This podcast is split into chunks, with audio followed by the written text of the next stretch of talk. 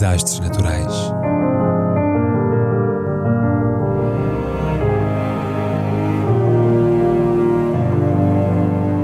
Por António Araújo.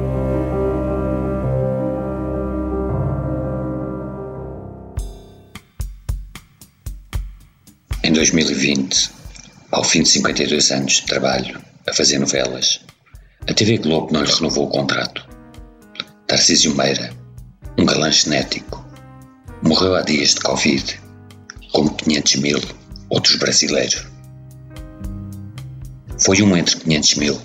mas não foi apenas mais um, pois este, apesar de ter morrido de Covid, como o demais meio milhão de infelizes, era visita de casa de um país inteiro e durante décadas foi mais que família. Alguém que percorria acima abaixo o espectro radioelétrico e socioeconómico e que todas as noites entrava portas adentro a milhões de lares, ricos e pobres, aos quais levou o amor, o ódio, a alegria, a violência e paixão e mais um sem fim de vastas emoções e pensamentos imperfeitos que albergava na sua ampla paleta de canastrão televisivo. Vangloriava-se ser o cara que mais decorou palavras no mundo, dizendo que alguns de seus colegas mexicanos poderiam ter feito mais novelas na vida, mas, ao recorrerem às manhas do teleponto, nenhum teve de empinar tantos diálogos e tantas falas como ele. Chamava-se Tarcísio Meira Sobrinho. Morreu em São Paulo, no passado dia 12. Entre o Tarcísio Meira das Extremas soava um apelido português de primeiro, e Tarcísio Pereira de Magalhães Meira Sobrinho podia orgulhar-se, como de resto sempre o fez, de ter origens ilustres, sendo, pois, um galã genético.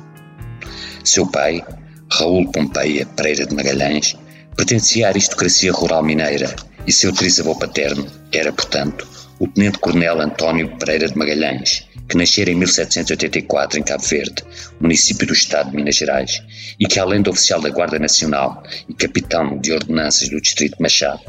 foi juiz de paz, jornalista do Universal e do portentoso Astro de Minas e abastado terra-tenente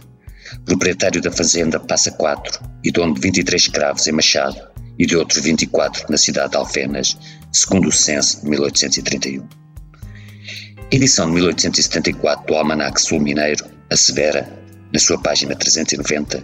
que António foi um dos fundadores da freguesia de São José da Boa Vista, hoje Mozambinho, informação que, à distância de mais de um século e com o Atlântico por meio, não conseguimos confirmar por hora. Mais certo e seguro é o facto do trisavô Tarcísio ser descendente, por via materna, do bandeirante Lourenço Castanho Taques, o primeiro descobridor de minas de ouro do Brasil, e do capitão-mor governador Pedro Vaz de Barros, natural do Algarve, primo das Manas Mendonça, fundaram em Almada o convento de Nossa Senhora da Piedade, onde depois de viúvas recolheram até Quinar. Pedro Vaz de Barros era casado com Luzia Leme, tia de outro bandeirante lendário, Fernão Dias Pais Leme, passado à posteridade como o Caçador de Esmeraldas, que hoje dá nome à rodovia Fernão Dias, trouxe da BR-381, que liga a Grande Belo Horizonte à Grande São Paulo.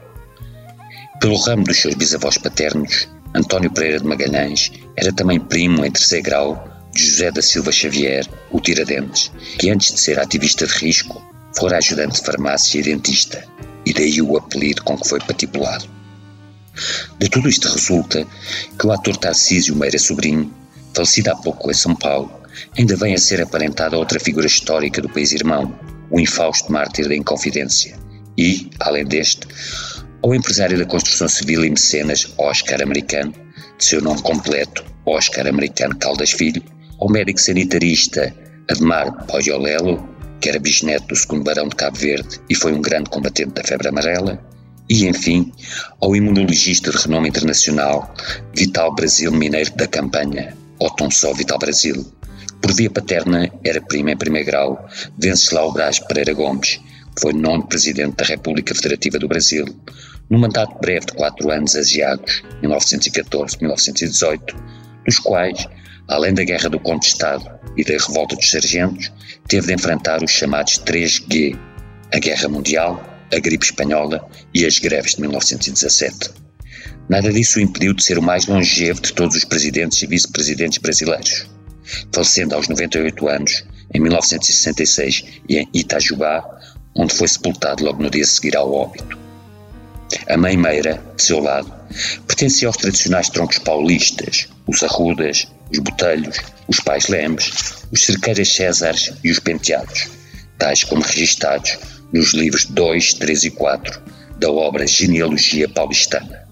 Mas, para abreviar razões, dir-se-á que Tarcísio deu entrada nos palcos em 1957 na peça A Hora Marcada, não confundir com a telenovela homónima feita 10 anos depois pela Tupi, assinada por Ciro Bassini,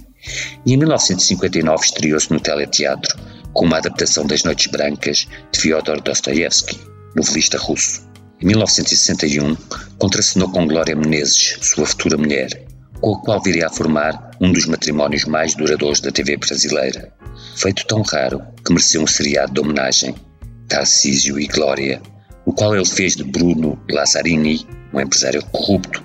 e ela de Ava Becker, uma extraterrestre vinda do planeta Aurora, lugar onde só existem mulheres dependentes de sêmen congelado para se reproduzirem.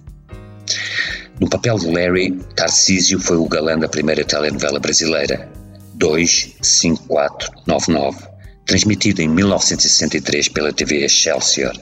e alvo em 1999 de um remake apimentado, Louca Paixão, com Karina Barum e Maurício Matar. Em 1967, transferiu-se com glória para a Globo, onde começou por Sangue e Areia, uma adaptação de Blasco Ibanez com toiros e aristocratas, e em que o vilão Dom Roberto era interpretado por Hamilton Fernandes, morto tragicamente num desastre automóvel durante as filmagens. Ao longo de seis décadas, Tarcísio entrou em mais de 60 novelas e participou em 23 filmes. Foi fazendeiro emerenciano Castor de Roque Santeiro,